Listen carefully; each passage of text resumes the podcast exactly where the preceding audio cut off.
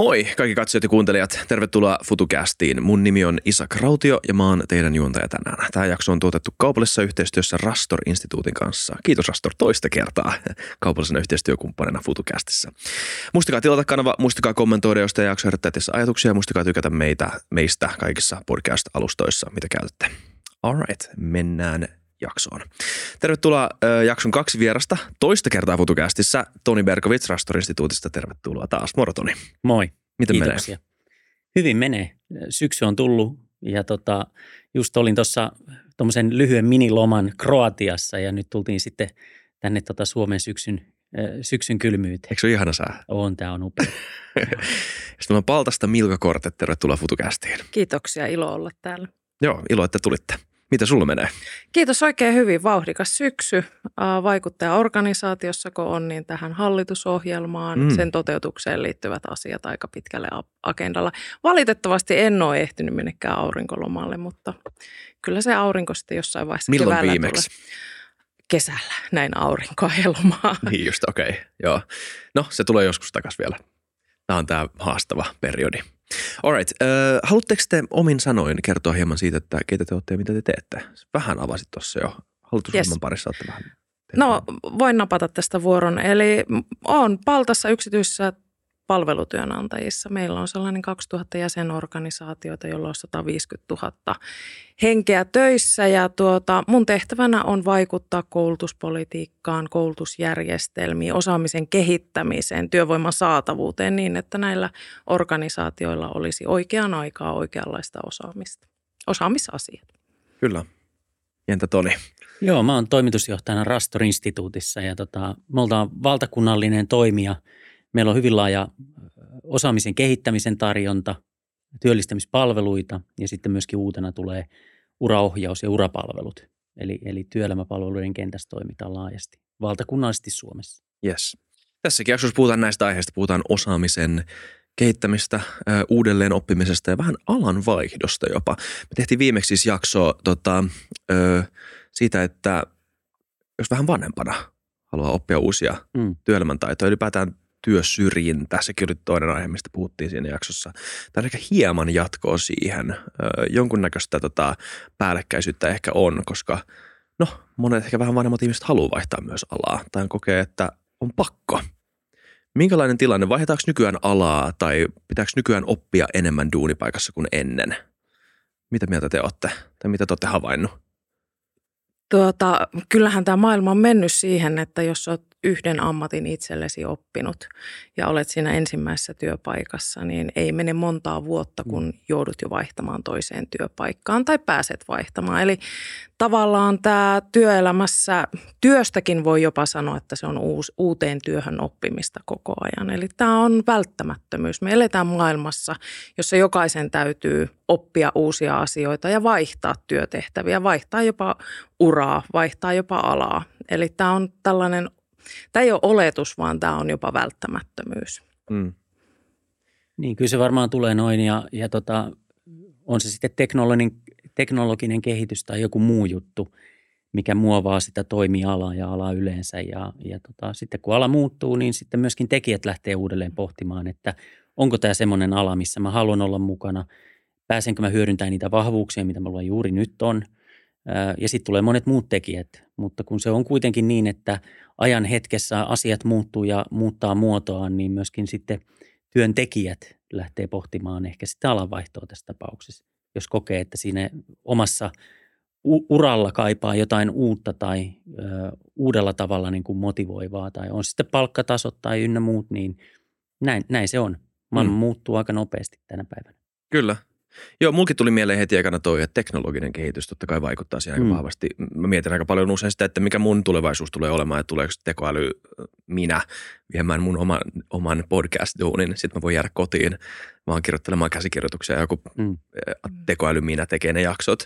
Ja että miten tässä pitäisi niinku uudistua – koko ajan pitää jollain tavalla uudistua, että pysyy mukana. Keksittekö mitään syy, muita syitä sille? Mulla on ainakin semmoinen, mä tiedän, onko tämä semmoinen kiiltokuva, klisee ajatus siitä, että minkälainen maailma oli ennen, että hait harkkaripaikan jostain firmalta ja sitten tutustuit siellä ihmisiin ja hitaasti nousit rappuja ylös ja sitten jossain vaiheessa, kun sä olit 50-vuotias, mm. niin löydät ehkä itse sieltä niin kuin korkeammalta portaalta ja Ja, mutta tämä niin kuin, onko tämä ikinä ollut totta?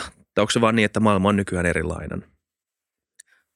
Niin mä luulen, että maailma on kyllä muuttunut, koska mä aloittelin vuonna 1999 Valkeakoskella valmistavassa teollisuudessa ja, ja mä tiedän sitten niitä kaikuja, mitä sieltä kuulin myöskin sitten jo kymmeniä vuosia aikaisemmin, millainen kulttuuri siellä oli ollut, miten työtä tehtiin.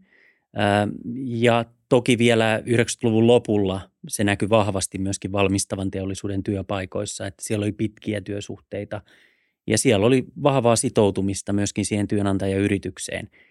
Ja nyt kun mä katson tätä maailmaa vuonna 2023, niin kyllä mä huomaan esimerkiksi sen kautta, että kun me tehdään jatkuvasti rekrytointia, uraohjausta ynnä muuta, eli nähdään sitä suomalaista työelämää ja työntekijäkenttää, niin tota, kyllä siellä ainakin työpaikat vaihtuu merkittävästi useammin.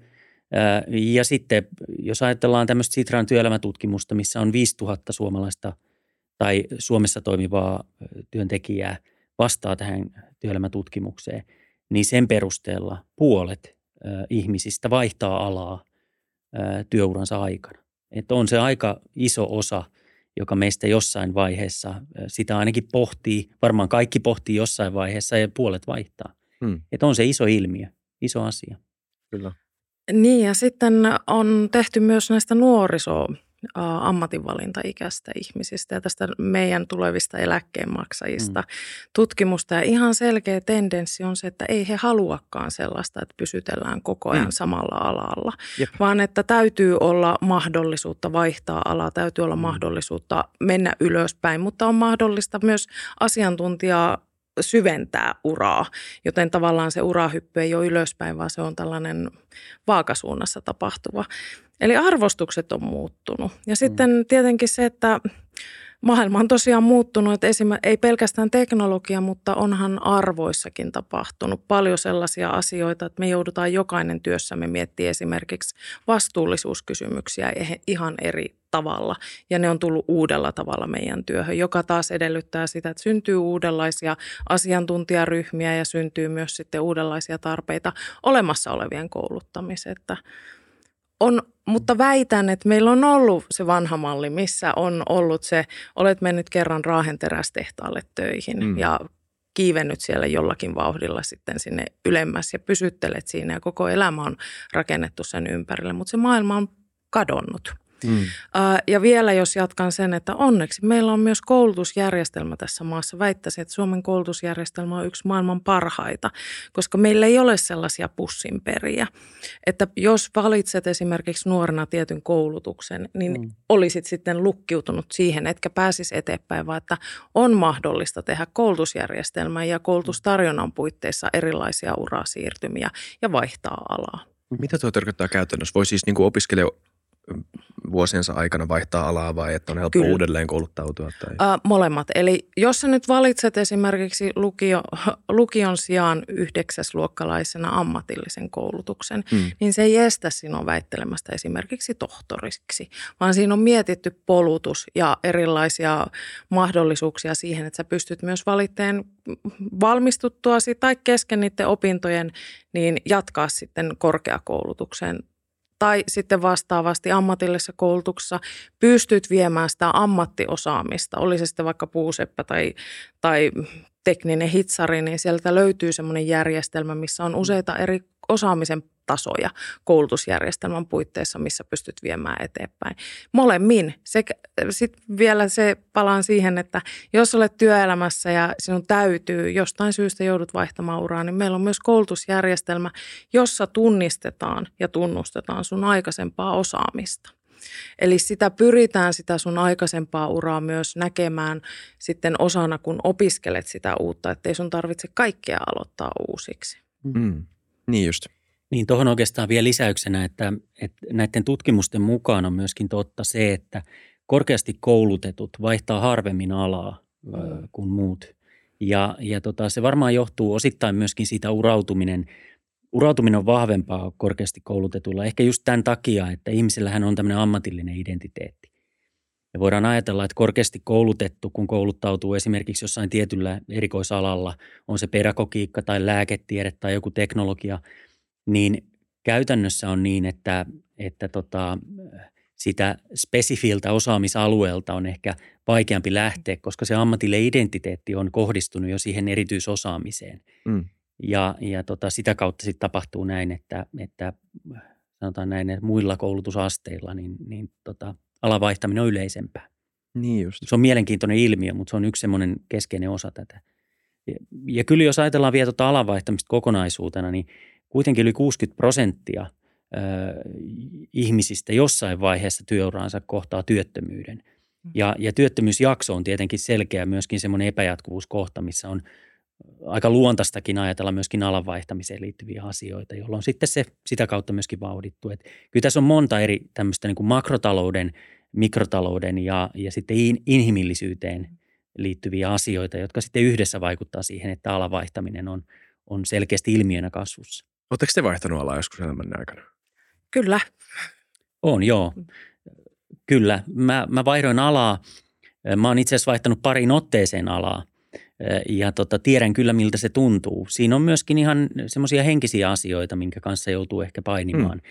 Että riittääkö mun osaaminen ja, ja tota, jollain tietyllä alalla hankittu osaaminen ei välttämättä täysin sitten korreloi siihen työhön, mikä on sitten se uusi toimiala – jossa sitten toimii ja, ja työ, jossa toimii. Et kyllä siinä joutuu miettimään, että riitänkö minä ja kykenenkö minä ja osaanko minä, jotka on sitten taas aika vaikeita kysymyksiä esittää itsellensä mm. Jossain tietyissä tilanteissa. Niin tota, siihen liittyy aika paljon asioita ja myöskin epävarmuuden tunteita. Joo, niistä varmaan sitä vertaileekin. Mäkin, mä tiedän, että tämä kuulostaa tyhmät monelle, mutta munkin tulee välillä semmoinen ajatus, että jos tässä nyt vaihtaisi jonkin uuteen juttuun tai alkaisi tekemään jotain uutta, niin mä oon jo 30-vuotias. Kaikki mun 30-vuotiaat kaverit osaa jo ne, sen jutun, minkä ne tekee ja mm. eihän mä voi tässä ajassa vaihtaa enää ja mm. se on hankalaa.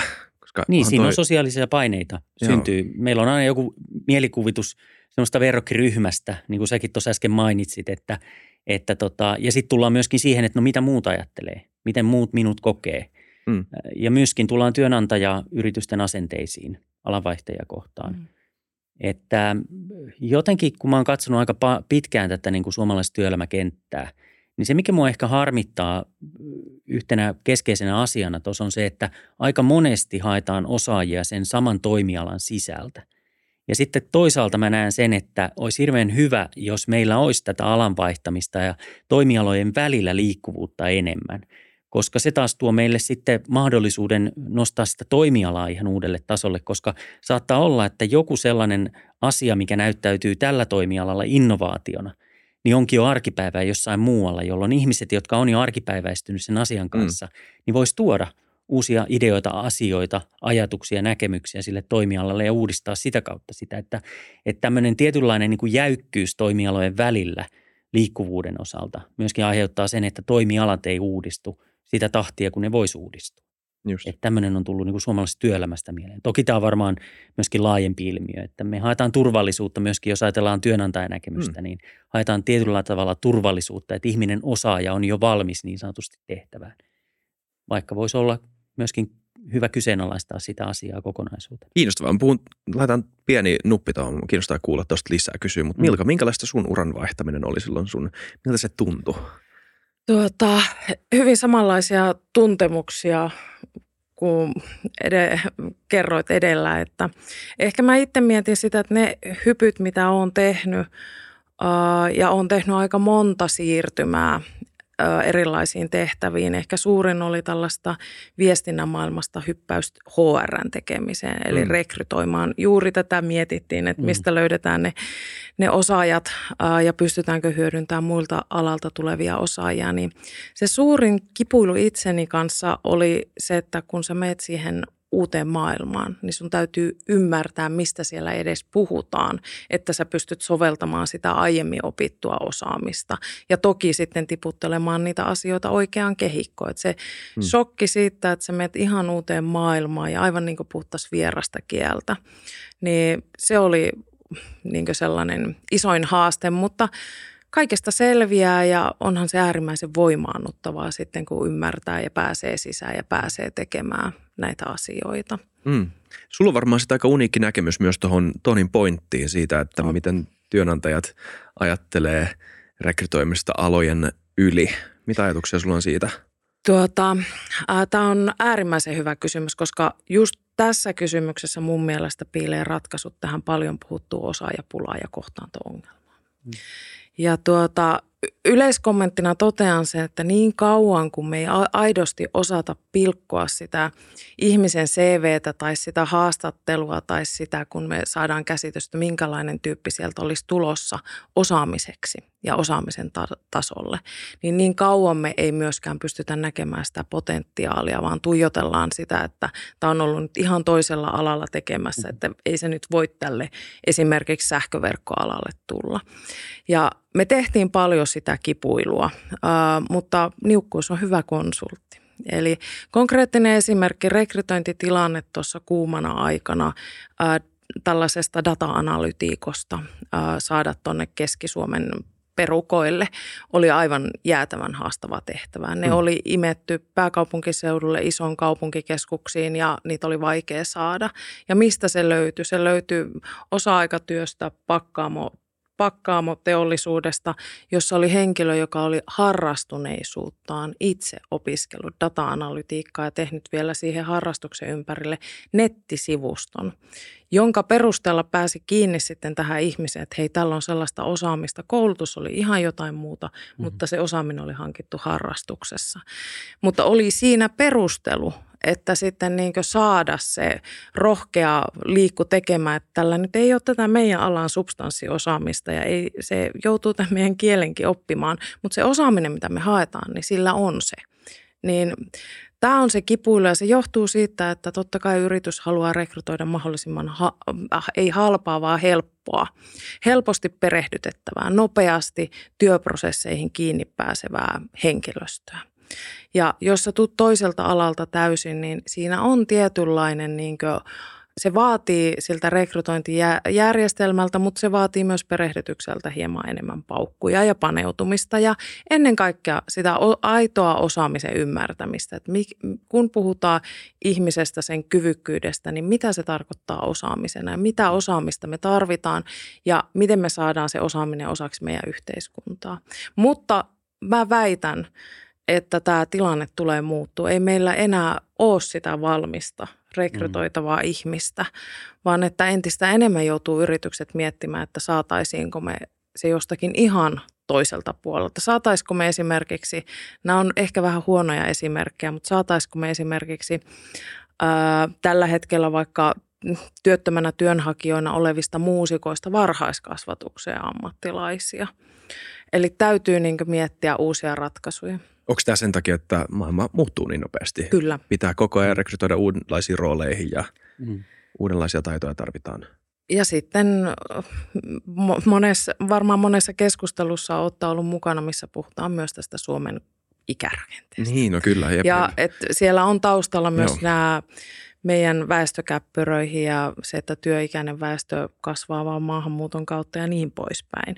Niin se asettaa meille kansallisesti mutta se asettaa myös Euroopan tasolla valtavia haasteita. Että me ei saada sitä entisenlaista valmista osaajaa, vaan että meidän täytyy niin pystyä näkemään asiat vähän eri tavalla. Mm.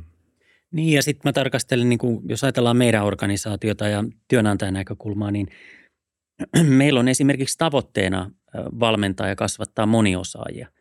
Eli myöskin tämän tehtävän kierron kautta – valmennetaan ihmisiä siihen, että pystyy ja kykenee tekemään hyvin erityyppisiä tehtäviä. Toki saman organisaation palveluksessa, mutta samaan aikaan sitten myöskin saa sitä kokemusta, näkemystä, on sitten myyntiin, asiakkuusjohtamiseen, palvelujen tuottamiseen tai esimerkiksi markkinointiin liittyen. Et sitä tehtävän kiertoa niin kuin laajentamalla ja, ja vauhdittamalla saadaan niitä moniosaajia – ja sitten myöskin semmoista asenneilmastoa, että, että tämä alan vaihtaminen on entistä helpompaa. Että kyllähän siihen pystytään niin kuin myöskin työnantajakentässä vaikuttamaan tämmöisen aktiivisen tehtäväkierron kautta. Mm. Niin, miten tämä koko homma mahdollistetaan?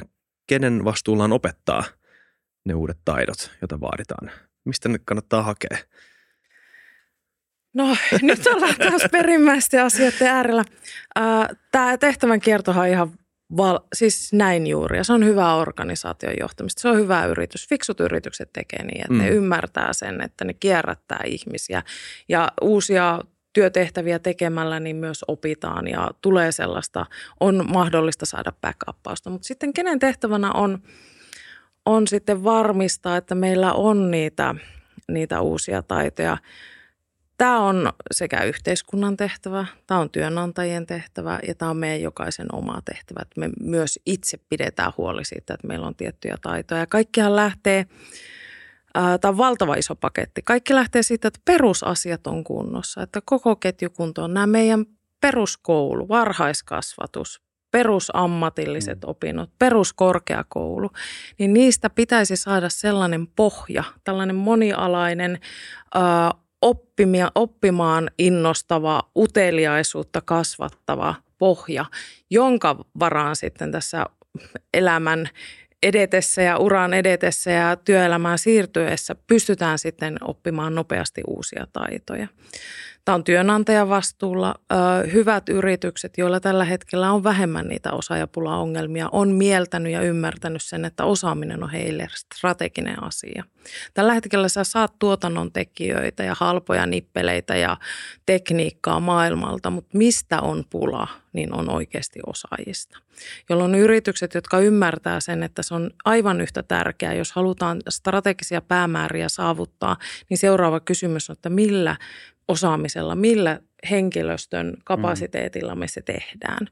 Ja kun tämä asia on mielletty, niin silloin yrittäjä ja työnantaja ymmärtää sen, että heillä on myös vastuu katsoa eteenpäin ja kouluttaa sitä mm. omaa henkilöstöä, hakeutua koulutuksen järjestäjän kanssa yhteistyöhön ja etsiä niitä ratkaisuja, että sieltä monialaisesti päästä asiassa eteenpäin. Haluatko jatkaa, että mä tyhjennä koko pankki? joo, joo, siis mä tuon taas vähän niin kuin tota statistiikkaa ja tutkimusta. Eli, eli kun mä tuossa sanoin, että puolet ihmisistä vaihtaa alaa joo. työuransa aikana, niin niistä puolesta puolet on sellaisia, jotka uudelleen kouluttaa itsensä myöskin sille uudelle alalle. Ja sitten kun mennään vielä syvemmälle, että, että minkä tyyppiset ihmiset hakeutuu koulutuksen piiriin alanvaihdon yhteydessä, niin on sellaiset, jotka on yli 10 vuotta ollut – ollut ala, samalla alalla tai sitten jos on useampia työttömyysjaksoja. Ja tässä tullaan ehkä myöskin siihen, että, että minkä ikäiset yleensä vaihtaa alaa. Niin, niin se mun kokemus on, että nuoremmassa kannassa, työntekijäkannassa on sitä, että vaihdetaan ehkä työpaikkaa useammin, mutta pysytään vielä saman alan sisällä, koska se osaaminen on kehittynyt jo sitten ja, ja koetaan varmuutta sen tietyn niin kuin osaamisalan suhteen. Mutta sitten kun on yli 10 vuotta takana, niin mm. niin sitten on herkempää se, että saatetaan vaihtaa myöskin ihan alaa alalta toiselle. Että tämmöisiä niin kuin trendejä ja suuntaviivoja me tarkastellaan, kun me tarkastellaan tätä niin kuin alan vaihtamista ja työllistymistä ja, ja ihmisten inhimillistä käytöstä, mikä tähän niin kuin olennaisena osana liittyy. Nähdäänkö me tuossa mitään syvempää trendiä, mistä alasta vaihdetaan usein ja mihin alaan vaihdetaan – Voiko, voiko tuon tyhjentävästi vastata? No tuohon ei oikeastaan voi, koska se on, se on, se on niin vahvasti niin kuin tapauskohtaista. Ja, ja oikeastaan aikaisempiin puheenvuoroihin liittyen, niin mun mielestä semmoinen yksi keskeinen keino ottaa kantaa tähän henkilökohtaistamiseen on just se, että me luodaan räätälöityjä henkilökohtaisia opintopolkuja myöskin niiden ihmisten osalta, jotka sitten opintojen ja koulutuksen pariin hakeutuu sen alavaihdon yhteydessä. Ja siinä meillä on kyllä kehitettävää, mutta niin kuin sanottu, niin jatkuva oppiminen – ja myöskin sitten yleensäkin tämä koko työuran aikana tämä siihen liittyvä koulutus ja oppiminen, niin sehän on käytännössä hallitusohjelmassa ja mun mielestä on, meillä on hyvät lähtökohdat, jos ajatellaan suomalaista koulutusjärjestelmää mm. yleensäkin. Meillä on todella paljon modulaarista lisäkoulutustarjontaa, meillä on, meillä on käytännössä maksutonta tutkinto- ja näyttökoulutuspohjaa mm. Suomessa ja myöskin sitten nämä erikoisammattitutkinnot mm. ja ammattitutkinnot. Toki siinä on myöskin sitten se kääntöpuoli, että hyvin usein, jos meillä on paljon ilmasta tai hyvin lähellä niin kuin hyvin vahvasti tuettua koulutustarjontaa, niin puhtaasti asiakasrahoitteiseen koulutustarjontaan se iskee sillä, että se hinta mielikuva on alhainen, jolloin se mm. hinnoittelu saattaa olla hyvinkin vaikeaa. Tai esimerkiksi koulutuksen arvostus, niin kuin, myöskin kun se on hintaan, se arvostus on mm. useimmiten hintaan myöskin sidottu, että mitä on valmis maksamaan, niin se saattaa olla kuitenkin suhteellisen alhainen, vaikka ymmärretään niin kuin periaatteellisella tasolla koulutun me, koulutuksen merkitys ja arvo, niin sitten kuitenkaan ei olla valmiita siihen niin kuin omalla eurolla satsaamaan kovasti. Eli tämä on oikeastaan tämmöinen niin kuin yhteiskunnallinen ilmentymä, jos ajatellaan tätä Suomen maata. Mietikö, että liittyy meidän ilmaiseen koulutukseen? Niin, siis sanotaan näin, että, että se on toki hyvä, koska nyt jos Joo. katsotaan makrotalouden näkökulmasta, niin meidän tämmöinen kansallinen kilpailuetu voisi olla juuri osaaminen, koska meillä on se hoidettu Kyllä. hyvin. Meillä on laadukasta osaamista ja meillä on laadukasta koulutusta ja me huo- huolehditaan siitä, että se on myöskin jatkuvaa se koulutus. koulutus. Ehkä vielä yksilötasolla meillä on kehitettävää siinä, että ihmiset oivaltaa, että, että ura ei ole sellainen, että ensimmäisessä vaiheessa koulutetaan itseään ja seuraavassa tehdään töitä ainoastaan. Mm. Toki niin kuin mainitsit, niin myöskin työssä oppiminen on itsensä oman osaamisen kehittämistä. Mutta mun mielestä se täytyisi vähän tulla sillä tavalla, että, että se limittyy ja lomittuu koko työuran ajan se työssä oppiminen ja sitten myöskin ihan tämmöinen tota, koulutuksellinen toiminta, oman osaamisen kehittäminen koulutuksen keinoin. Ne täytyisi niin kuin lomittua. Et siinä meillä on mun mielestä vähän tekemistä vielä. Myöskin täällä nähdään mun mielestä liikaa Suomessa vielä se, että uraohjaus on esimerkiksi jonkun ylimmän johdon etuoikeus, tämmöinen urasparraus tai mentorointi. Mun mielestä jokaisen pitäisi mieltää se niin, että se on meidän kaikkien oikeus ja velvollisuus hakeutua mentoroinnin tai uraohjauksen piiriin. Se on kaikkien saatavilla kuitenkin nykypäivänä, mutta sitä haetaan yllättävän harvoin. Mistä sitä voi hakea? No käytännössä Suomessahan on paljon uraohjausta tarjoavia organisaatioita, sekä julkishallinnon organisaatioita että sitten ihan kaupallisia organisaatioita. Se on mun mielestä hyvin kattavaa palvelutarjontaa ja laadukasta sellaista, mitä tarjotaan tällä hetkellä.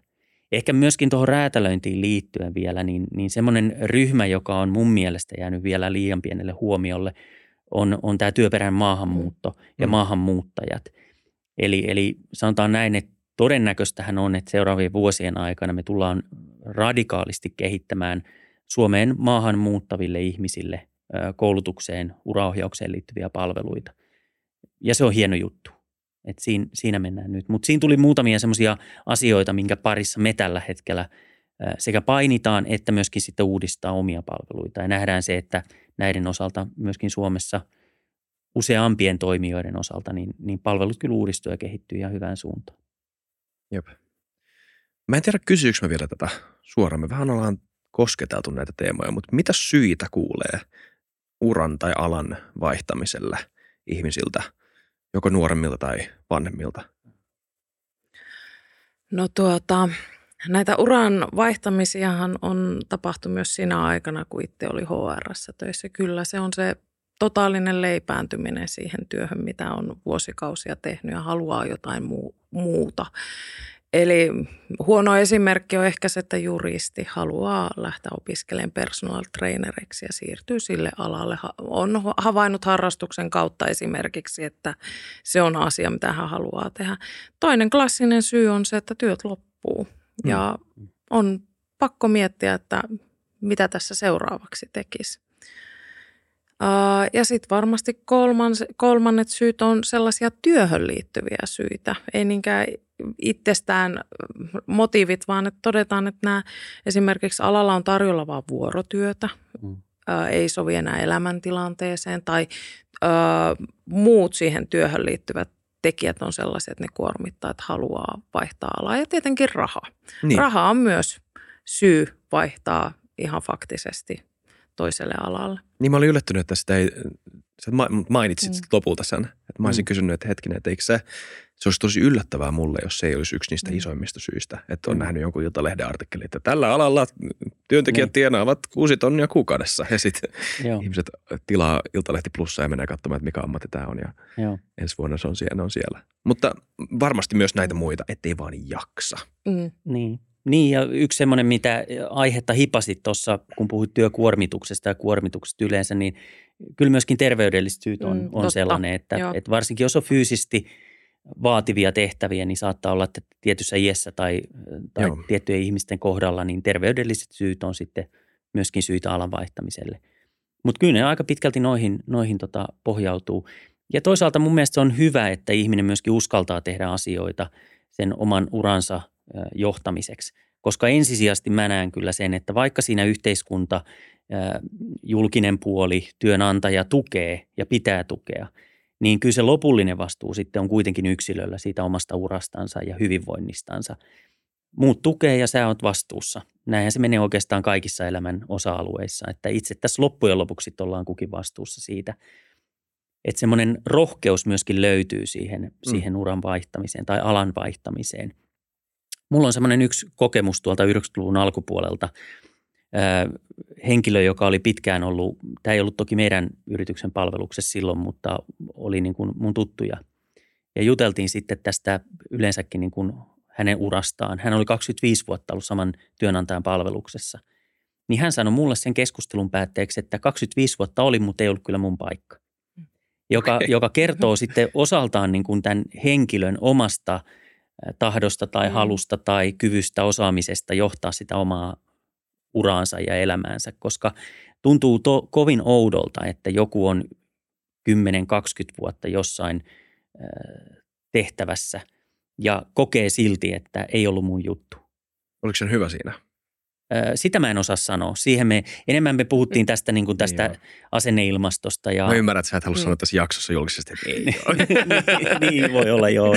Mutta mut, mut niin kuin tämän tyyppistä ajattelua, niin, niin se on hyvä, että tämä alan vaihtaminen on tapetilla Mm. ja siitä keskustellaan, koska mä uskon, että myöskin silloin yhä useampi myöskin rohkenee lähteä sille polulle. Mm. Toki siinä täytyy yksi asia oivaltaa mun mielestä. Se, se mikä useimmiten unohtuu, on se, että kiteyttää itsellensä se tavoite, että miksi minä olen tekemässä näitä asioita. Mikä on se juurisyy, miksi mä oon vaihtamassa alaa tai miettimässä tätä alan vaihtoa. Koska jos sitä tavoitetta ei ole itselleen kiteyttänyt, Mm. niin saattaa olla, että sitten hyppää ojasta allikkoon. Niin, katsoo aidan toiselle puolelle ja luulee, että se Mm. ruoho on vihreämpää, vaikka Joo. oikeasti Mm. on vaan. Koska on niin monta syytä hankkia duunia. On se, Mm. Pystyy elättämään itsensä Mm. tai saavuttaa sen elintason, minkä haluaa, pääsee toteuttamaan itseensä tai pääsee asumaan siinä kaupungissa, missä haluaa asua tai tykkää siitä kulttuurista, mitä firmassa on. Ja on tosi harvinaista, että nämä kaikki palaset loksahtaa täydellisesti Mm. kohdalleen. Mutta mistä tietää, että mitkä palaset on tärkeimpiä ennen kuin ne menettää? Niin, tuo erinomainen kysymys. Ehkä just tämä liittyy siihen tavoitteen asetantaan, että, että mä suosittelisin jopa sitä, että kirjoittaa paperille sen, että se mikä, mikä on mun tavoite. Ei ainoastaan ajattele, vaan myöskin kirjoittaa paperille. Koska silloin kun kirjoittaa asioita, niin useimmiten sitten ajattelee, että onpa hataraa ajattelua tai sitten se kiteytyy niin kuin sen kirjoittamisen kautta.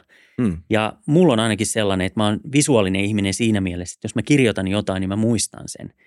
Niin on hyvä myöskin sitten, että kun ala, alaa vaihtaa ja, ja liittyy siihen koulutusta tai ei, useimmiten siihen sitten kuitenkin jollain tavalla uutta osaamista täytyy opetella, niin myöskin sitten sen juurisyyn muistaminen niinä vaikeina hetkinä niin on tärkeää, koska siinähän täytyy sitä tarkastella sitten.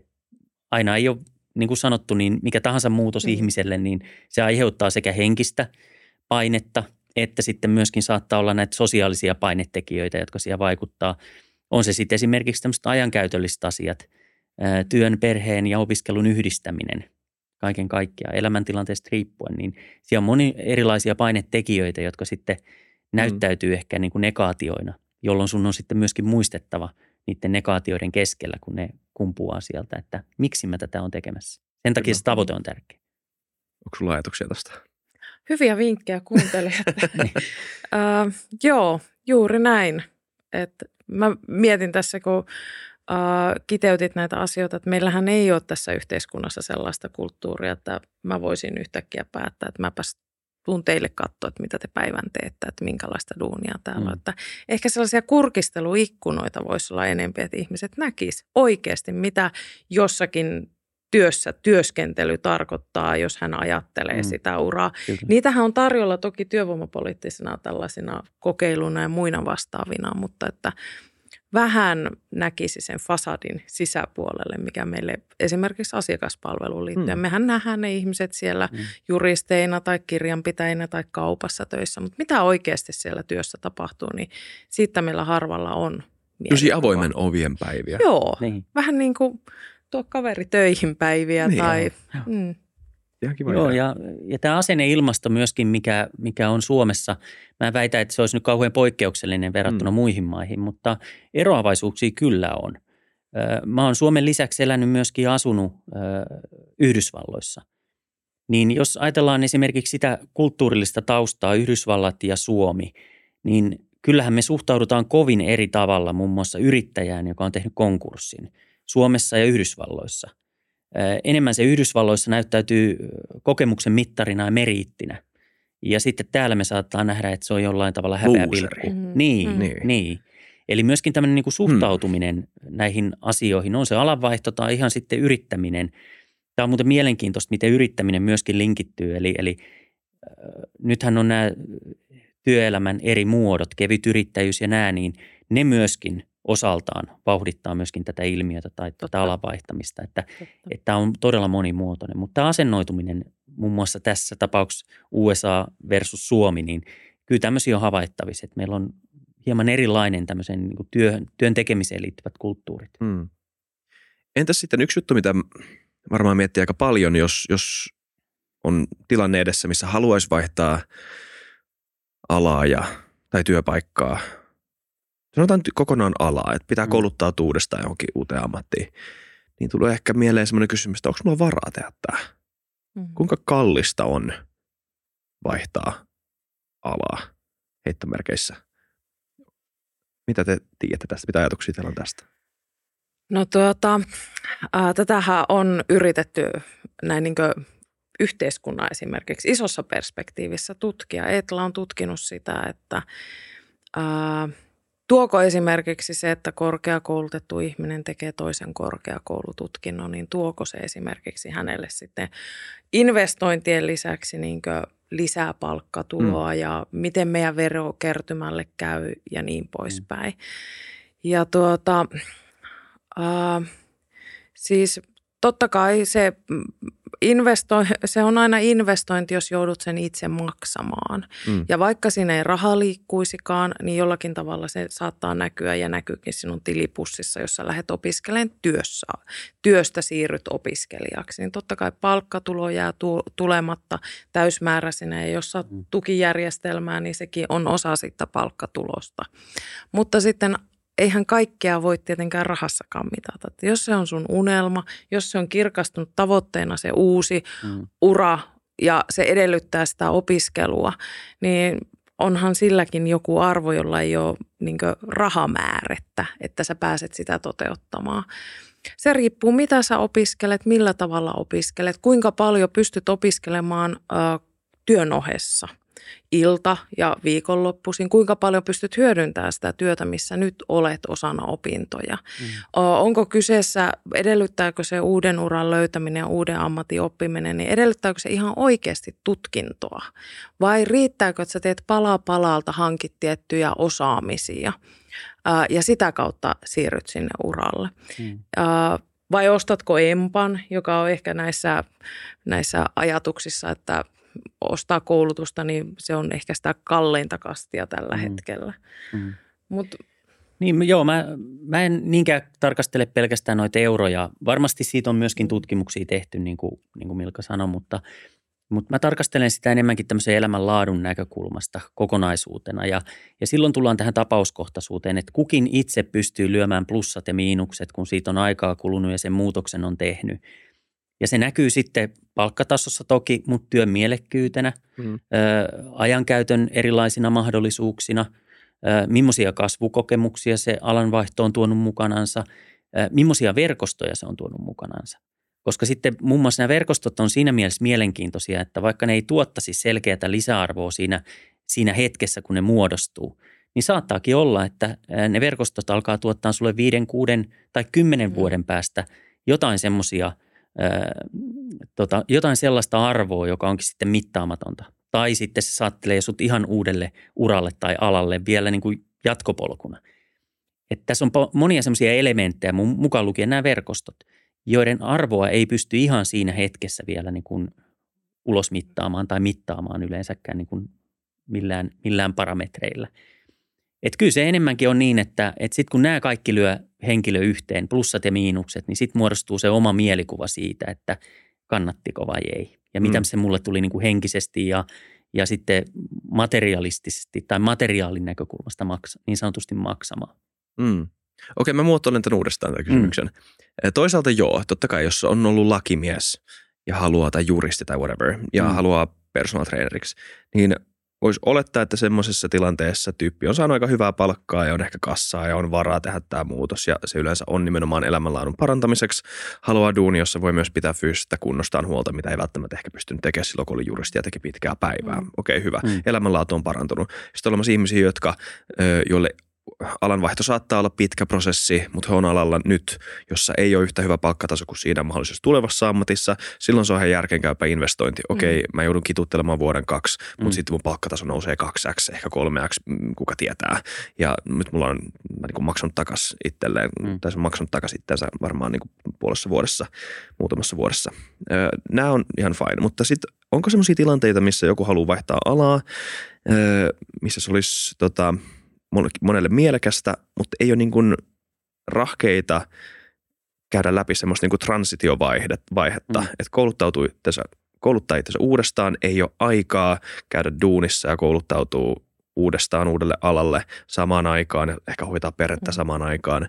Ja sitten kysymys tulee, että pitäisikö tässä vaiheessa, meillähän siis tuetaan koulutusta Suomessa, mm. meillä on ilmainen koulutus täällä, niin tullaanko me käymään debatti jossain vaiheessa tulevaisuudessa, että pitäisikö yhteiskunnan tukea uranvaihdosta – tuota sitä, alanvaihdosta?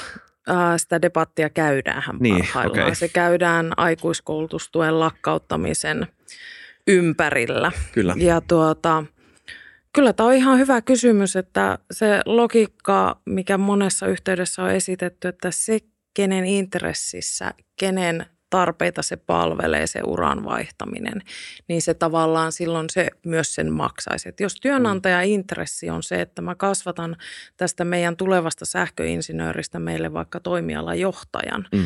ja äh, haluaa vahvistaa sen osaamista, niin totta kai silloin työnantaja myös sen mielellään rahoittaa. Mm. Maksaa koulutusmaksut ja mahdollistaa työaikana opiskelun. Mutta sitten jos samassa firmassa tämä kyseinen juristi haluaa lähteä personal trainer opiskelijaksi, niin silloin tuskin työnantajalla on sitä halua ää, rahoittaa. No sitten yhteiskunnan näkökulmasta tämä tilanne on siinä mielessä haastava ja kipeä, että kun meillä on rajallisesti niitä resursseja. Mm. Ja nyt ä, aikuiskoulutustukeen liittyvän keskustelun se ydinhaaste on ollut se, että se kohdentuminen sen välineen, että ihminen on pystynyt päätoimisesti opiskelemaan sillä tuella, niin se on kohdentunut meidän koko naisyhteiskunnan näkökulmasta hieman sivummalle. Eli sitähän käyttää pääasiassa korkeakoulutetut. Eli korkeakoulutetut osaavat käyttää sitä instrumenttia muutenkin, hankkia itselleen lisäkoulutusta. Ja meidän pitäisi saada tässä maassa nämä vähän koulutusta tai ei ole ollenkaan ammatillista tai mitään tutkintoa omaavat sinne koulutukseen. Eli se tavallaan se instrumentin ohjausvaikutus on ollut väärä ja kun mistä on meidän yhteiskunnalle eniten hyötyä näissä Etlankin-tutkimuksissa on se, että nostamalla niiden vähäkoulutusta saaneiden osaamista ja ohjaamalla heitä uusiin tehtäviin. Esimerkiksi vaikka jostakin laitoskiinteistöhuoltotehtävistä ohjata asiakaspalvelutehtäviin vaikka kaupan alalle, niin siitä on enempi yhteiskunnalle hyötyä. Mm. Mm. Joo, ja mä ymmärrän, että Suomessa mietitään yleensä just nimenomaan näitä niin kuin yhteiskunnan hyötyjä, kun mietitään poliittisia päätöksiä. Mm. Se on hyvä asia totta kai, mm. mutta ihan tämmöisestä niin kuin perinteisestä talousliberaalin näkökulmasta, niin on se vähän irvokasta, että köyhenkin ihmisten verorahoista menee tukea korkeakoulutetuille, mm. jotka haluaa vaihtaa alaa. Joo, ja, ja mä oikeastaan jatkan tuosta vielä aikuiskoulutustuesta, joka sellaisena niin kuin termi on, on tietenkin niin kuin hyvin niin kuin paikkansa pitävä aikuiskoulutustuki. Mm. Ja, mutta kun sen lopettamista puhutaan mediassa, niin harvat tietää sitten, mitä se lukuina tarkoittaa mm. ja miten se kohdistuu. Ajatellaan, että nyt leikataan koulutuksesta ja koulutukseen liittyvästä tuesta, koska se on aikuiskoulutustuki, eikö niin? Termi on selvä. Mutta sehän oli vuonna 2022, niin esimerkiksi sinne käytettiin 178 miljoonaa ja sitä käytti noin 30 000 suomalaista tai Suomessa asuvaa – ja yli 60 prosenttia näistä, jotka sitä hyödynsi, oli tosiaan niin, että heillä oli jo aikaisempi tutkinto. Eli se kohdentui aika huonosti. Ja nythän on, niin kuin mun mielestä haaste on enemmän se, että millaisia erilaisia instrumentteja ja elementtejä hyödyntää jatkossa osaamisen uudistamisen tueksi, jotka kohdistuu oikein, jotka kohdistuu sen mukaisesti, että Suomessa ei ole tätä koulutuksen epätasa-arvoa, joko alueellista epätasa-arvoa – Tai sitten niin, että, että esimerkiksi tämä tutkimusten mukaan on tilanne se, että ne, jotka eniten tarvii osaamisensa uudistamista ja koulutusta, niin, niin heidän on vaikein päästä myöskin koulutuksen piiriin Suomessa. Mm. Että tämmöisten epäkohtien korjaaminen, niin, niin siihen täytyy mun mielestä puuttua. Mm. Miksi ei kohdennu? Onko se koska korkeakoulutettu tietää siitä enemmän? Osaa käyttää sitä? Kyllä, löytää oikeat kanavat. Ää, viestintä ehkä tavoittaa heidät mm. paremmin. Kyllä. Mm. Ja, ja voidaan ajatella, että kyllä niin kuin esimerkiksi äh, kantasuomalainen korkeasti koulutettu mm. on eriarvossa asemassa koulutuksen suhteen kuin esimerkiksi maahan muuttava, mm. äh, joka ei ole korkeasti koulutettu. Tai vaikka olisikin, niin hän on epätasa-arvossa asemassa, jolloin sitten mun mielestä täytyy pyrkiä yhteiskunnan ja Suomen valtiojohtoisesti tarjoamaan sellaisia palveluita myöskin maahanmuuttaville ihmisille, jotta ne palvelut on lähellä ja ne on ymmärrettäviä, helposti saatavia, helposti hyödynnettäviä. Että tullaan tämän tyyppisiin asioihin. Niin, ja mä en tiedä missä vaiheessa Duolingoa tulee aikuiskoulutustuki. Mm. Mä en usko, että se on mm, kauhean mm, alussa, mm. ekoina viikkoina ainakaan. Sitä sopii googlaamaan se, joo. kyllä. Uh, Sitten mä vielä sen lisäksi, että meidän pitää miettiä, että miten nämä meidän yhteiset rahat jaetaan ja että me kohdennetaan ne niin, että me saadaan haluttuja tuloksia, niin kyllä meidän myös pitää miettiä sitä asiaa, että onko ihan oikeasti se tutkinto ja onko se perinteinen koulutus, missä mennään esimerkiksi vuodeksi mm. tai puoleksi vuodeksi opiskelemaan johonkin ää, työelämästä pois, niin onko se järkevin tapa tällä hetkellä kouluttaa. Mm. Ja että löytää sellaisia sujuvampia, ketterämpiä tapoja.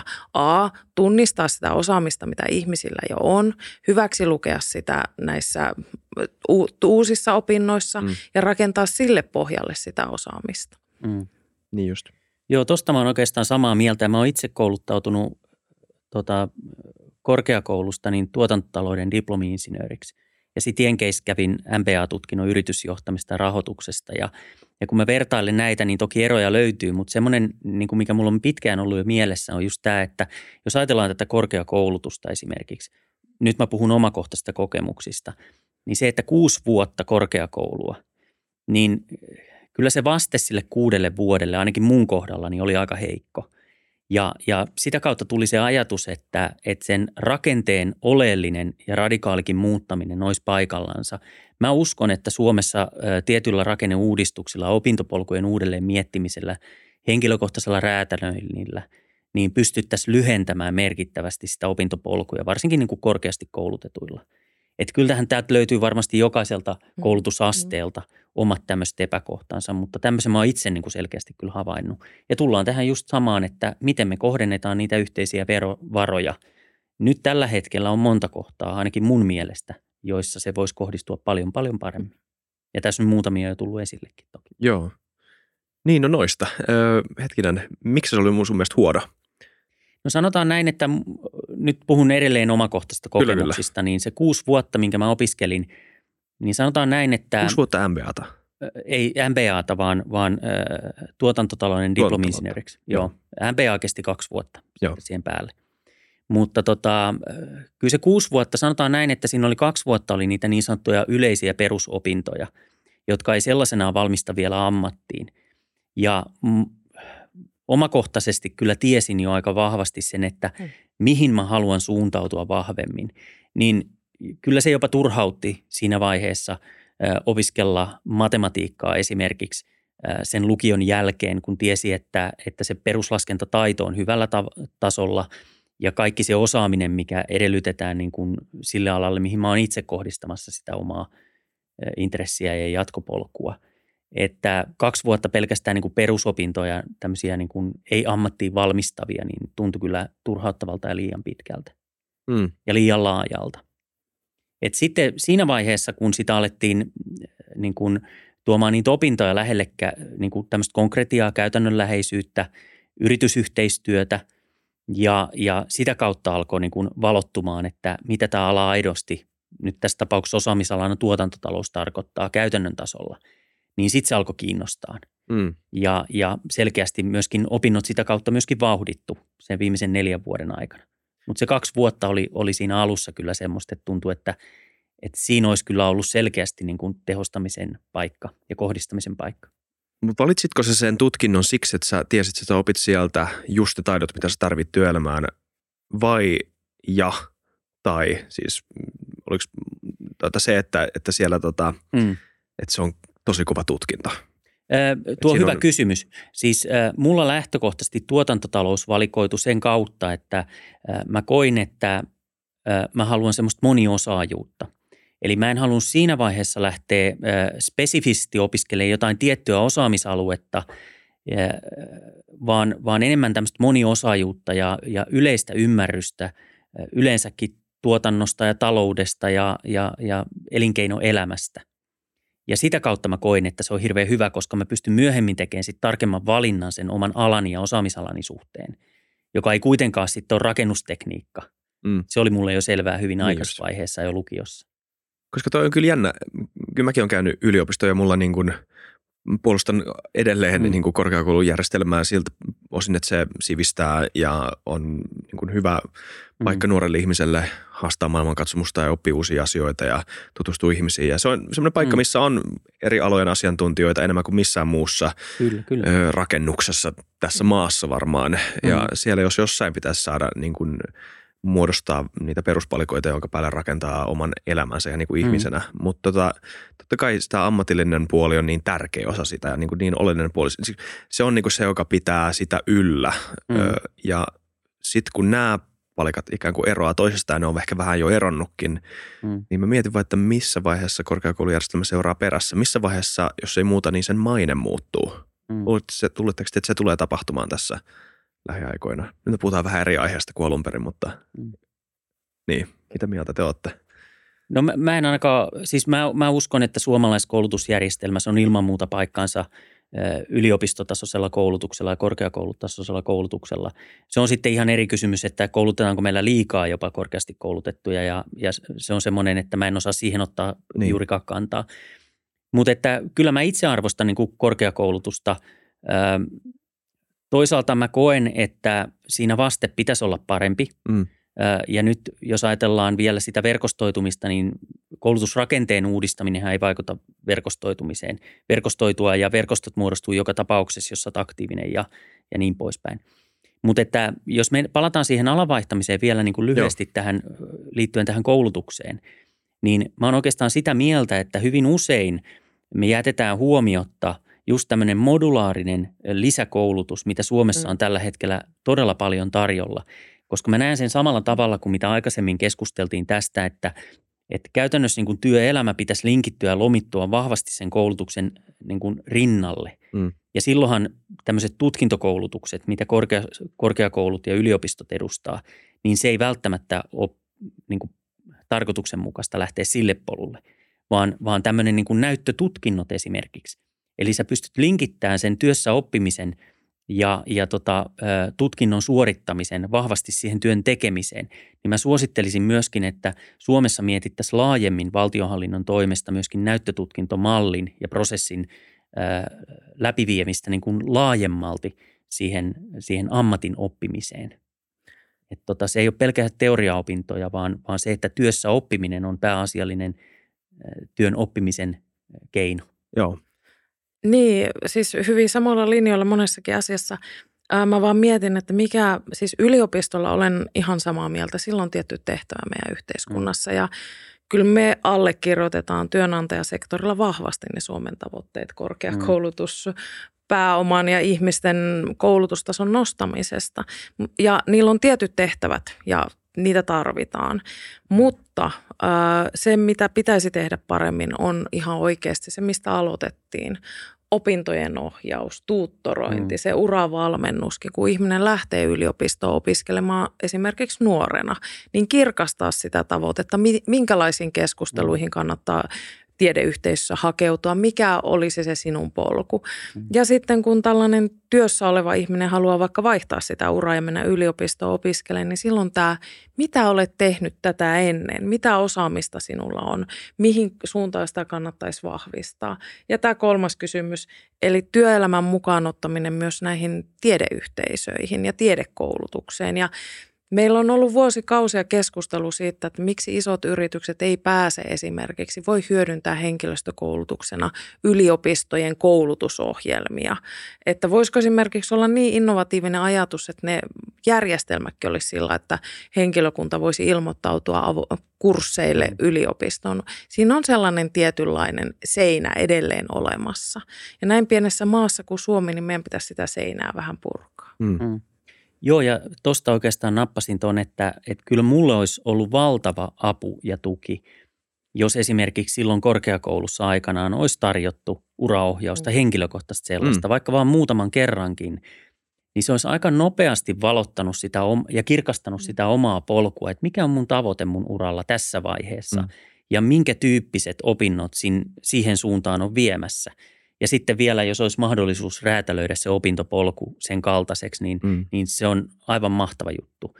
Että siinä olisi tullut sitä vastetta ihan eri tavalla kuin sen yli, yleisopintojen kautta. Mutta että mun mielestä tuossa on niin kuin hyvä, hyvä niin kuin lähtökohta. Tässä tulikin jo näitä lääkkeitä. Me ollaan varsinaisen hyvin yksimielisiä siitä kyllä, että nämä räätälöidyt opintopolut, henkilökohtaistaminen on semmoinen avainasia – mutta just se, että myöskin ne ihmiset, jotka sitä alaa, alanvaihtoa miettii, niin he myöskin miettisivät, että millaisia tukimahdollisuuksia, ei euromääräisiä, vaan osaamistukimahdollisuuksia heillä on. Eli uraohjaukseen liittyviä asioita, tullaan silloin niiden pariin. Että voisiko olla joku semmoinen ammattilainen, joka mua voisi vähän ohjata oikealle polulle näiden opintojen suhteen. Ja silloin, kun on ammattilainen ohjaamassa, niin hän pystyy myöskin sanoa sitten erilaisia rahoitusvaihtoehtoja, mm. erilaisia malleja, mistä sitä tukea sitten voi saada, jos, jos on sitten esimerkiksi tilanne, jossa niitä euroja, euroja puuttuu niistä opinnoista, niin, niin tota, tämän tyyppiset asiat mun mielestä on tärkeitä tällä hetkellä Suomessa. Yes. Vika kysymys molemmille semmoisille ihmisille, jotka on myös vaihtanut alaa. Mitä vinkkejä teillä on ihmisille, jotka haluaa vaihtaa alaa, miettii sitä? Uh, vinkki on se, että se vaatii epämukavuusalueelle heittäytymistä, mutta se on polku, mitä kannattaa lähteä tekemään. Jos sydän sanoo, niin seuratkaa ehdottomasti sitä. Joo, ja mä oikeastaan tota, muistuttaisin siitä, että se kannattaa kirjoittaa auki, se oma tavoite.